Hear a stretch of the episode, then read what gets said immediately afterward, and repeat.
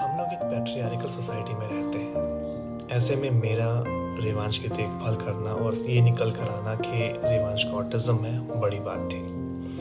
उस वक्त दिल और दिमाग दोनों अलग अलग डायरेक्शंस में काम कर रहे थे, जो शायद हर एक पेरेंट के साथ होता होगा। दिमाग ये कह रहा था कि ऑटिज्म को समझो, इसको जानो ये क्या है। इसके लिए मैं डॉक्टर से बात कर रहा था गूगल सर्च कर रहा था नेट पर पढ़ रहा था।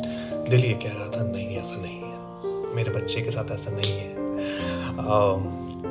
उसके लिए आ, मैं वापस जाकर मतलब रिवांश के सारे वीडियोस देख रहा था कि गलती कहाँ हुई ऐसा कैसे हो सकता है।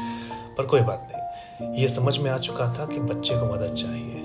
पर अपनी कंडीशन देखते हुए ये भी लग रहा था कि मुझे भी मदद चाहिए। मैंने खुद भी डॉक्टर से बात की उनसे कंसल्ट किया अपने लिए। ऐसे में मेरे एक दोस्त हैं उन्होंने भी मेरी सहायता की। सहायता की बहुत बड़ी मदद थी उस वक्त वो। मेरा शेड्यूल तो चेंज हो रहा था क्योंकि मुझे रेवांश को थेरेपी सेंटर लेकर जाना था ऑफ़िस जल्दी जाना था, वहाँ से जल्दी निकलना था। घर आते ही बस रेवांश को लिया और थेरेपी सेंटर चले गए। वहाँ बैठकर काम किया और घर वापस आए। पर मेरे दोस्त जिनके साथ मैं कारपुल करता था, उन्होंने भी अपने ऑफ़िस में रिक्वेस्ट करके अपना शेड्यूल चेंज कराया कि लंबे समय तक वो भी मेरे साथ। जल्दी जाना ऑफ़िस जल्दी निकलना, घर आते ही रेवांश को थेरेपी लेकर जाना। बड़ी बात थी। Thank you